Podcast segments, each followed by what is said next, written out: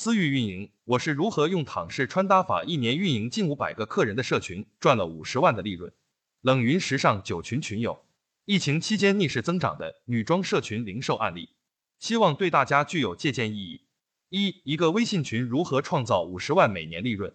我之所以把这个话题放在前面，是因为想用倒推法思考，这能够保证事情的进度完整，且能够拿到结果。大家都是身处不同岗位的服装人。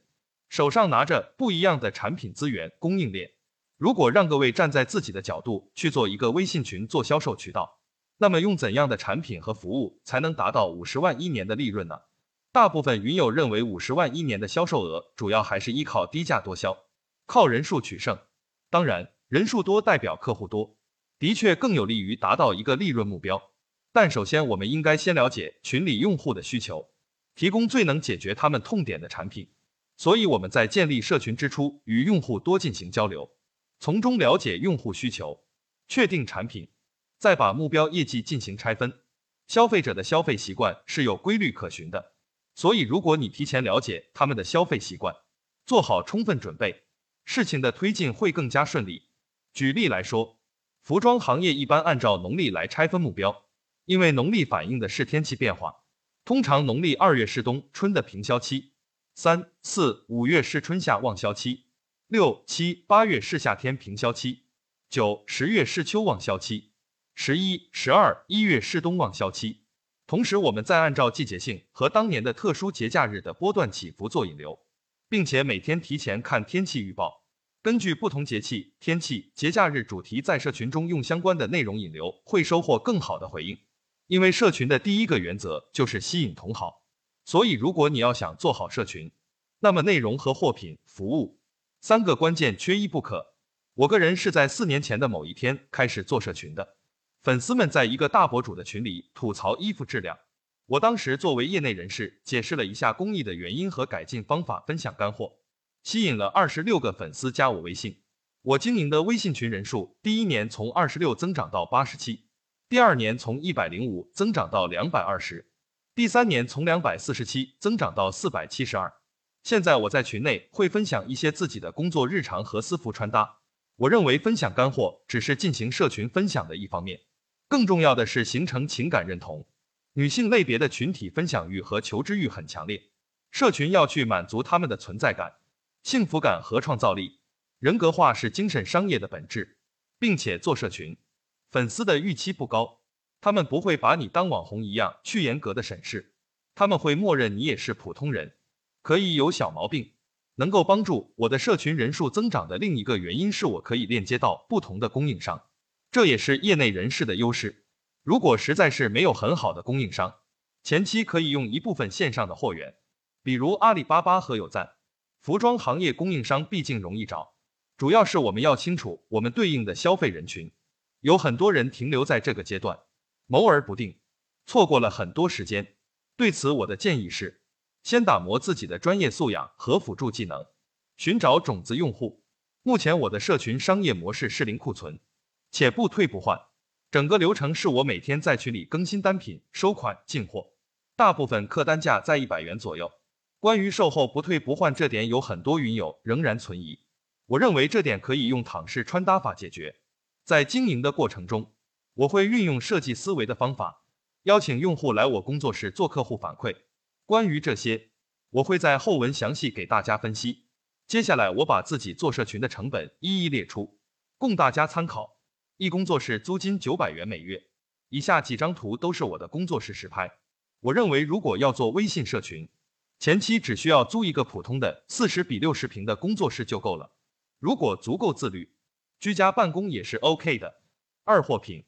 通过档口和阿里巴巴混批，业内人士可以直接用自己的关系圈子，比如通过工厂和代理商拿货，不存在库存的原因是我通常会先拿一件试版拍照，能卖就卖，不能卖就自己穿。三人员开支，前期自己干，如果销售量大可以招一个助理，第一年自己拿货、拍照、发快递，第二年销售量大，我请了一个助理，明年开春我会请两个助理。我的助理月薪在三千五百至四千二百元浮动。四买流量，我暂时没有这方面的投入，对此不太了解。只知道传统电商平均是十元每人次。二，谁可以做女装零售社群？一，专业素养的打磨与辅助技能的提升。我认为做女装零售社群关键词是专业素养和辅助技能，其中社群运营能力是辅助技能。关于产品和服务，比如我的服务是独创的躺式穿搭法，这个名字是我的用户给我取的，他们觉得认识我之后非常省心，躺着就能了解自己的需求合适合的风格，买到合适自己的衣服。如果你需要提升自己的专业素养，最直接的方法就是去研究垂直的服装类目，比如版型。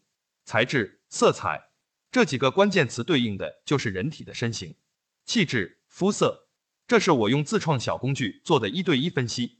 其实过去几年市场上也有很多穿搭的 APP，但是貌似都没能做成。如果我单一的去做这个小工具，其实并不是很好的选择。毕竟任何一种成功的商业模式都是打组合拳。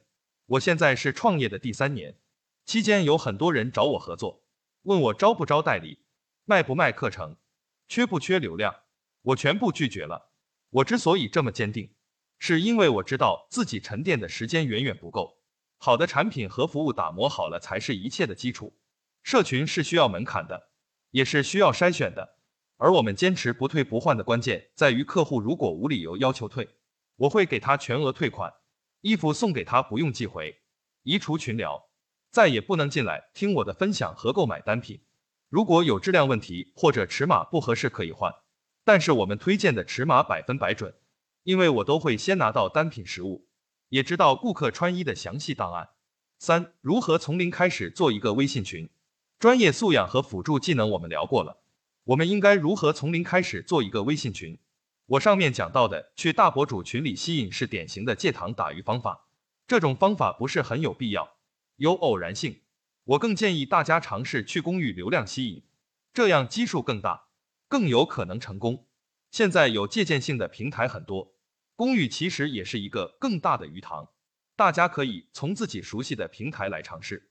一公寓流量引流，比如知乎、小红书、抖音、B 站；二私域流量引流，比如微信群、QQ 群、朋友圈。另外在社群打造上。我建议大家了解五瓦幺 H 的思路。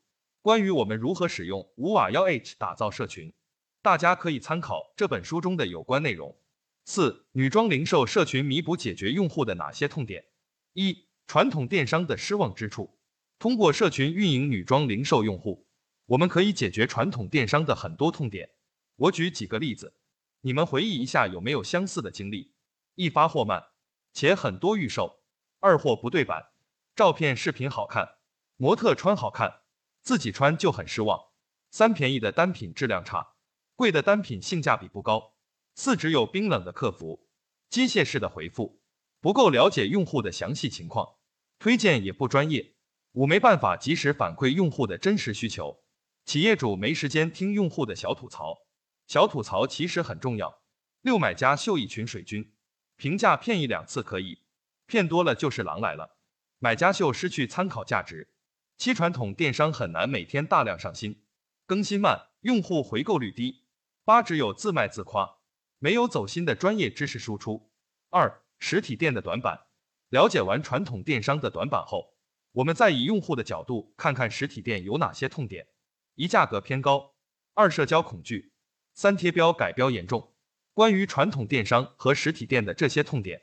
我们如果能够在社群运营中解决一部分，就能更多的留存一些用户，提升用户粘性和复购率。如果有正在运营传统电商或者实体店的小伙伴，也可以针对这些痛点来进行调整改善。五、什么是躺式穿搭社群？一、定义。关于上文我反复提到的躺式穿搭法，就是用户只需要拍一张自拍，我给他进行一次三十分钟的一对一穿搭分析，他可以在我的群里等待更新。转账下单即可。根据他的自拍，我会形成一个具体的分析，然后集结成一份对应的客户档案。档案里有客户的详细情况，五千字左右。现在我们也运用了一些我自创的自动化分析工具。我喜欢编程，喜欢程序化的解决问题。现在我的小助理也可以替我完成一对一的穿搭分析。二模式，躺式穿搭的模式是产品加服务。当我给客户分析风格。气质并形成报告后，我只需要在社群按照系列和自己拟定的主题更新，呼应主题即可。我的款式主要是大量的基础款加少量个性款，目标是把一个单品的量做起来，更省时省力。庄主总结：一、一个微信群如何创造五十万每年利润？一、目标业绩拆分，用到推法拆分一整年的业绩目标，详细到季度、月度、周。二、更新波段。三、成本核算。一、场地，工作室租金或者居家办公。二、货品，档口可以混批。阿里巴巴可以混批，业内人士可以直接用自己的关系圈子，比如工厂和代理商。三人员，前期自己干，起量后再招助理。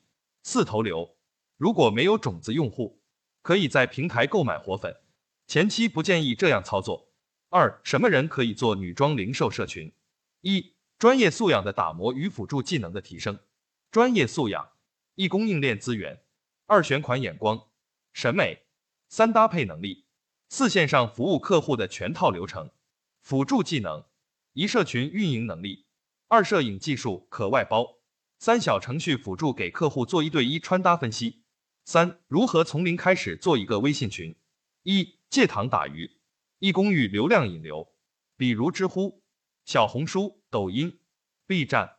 二私域流量引流，比如微信群、QQ 群、朋友圈。二用五瓦幺 H 打造社群，参考秋叶的社群营销实战手册。四、女装零售社群弥补解决用户的哪些痛点？根据传统电商发货慢、预售多、货不对版和实体店价格高等痛点，在社群运营中通过渠道优势来解决，更多的留存一些用户，提升用户粘性和复购率。五、什么是躺式穿搭社群？一、定义：躺式穿搭法就是用户只需要拍一张自拍。群主给他进行一次三十分钟的一对一的穿搭分析，客户在社群里等待更新，转账下单即可。通过这样的分析，群主可以总结客户的风格信息，客户也会了解自己更适合什么，建立互动和信任感。二模式：一先付款下单后发货，二非质量问题不退不换。想了解更多时尚商业内容，欢迎加入冷云时尚圈，与我们共同讨论。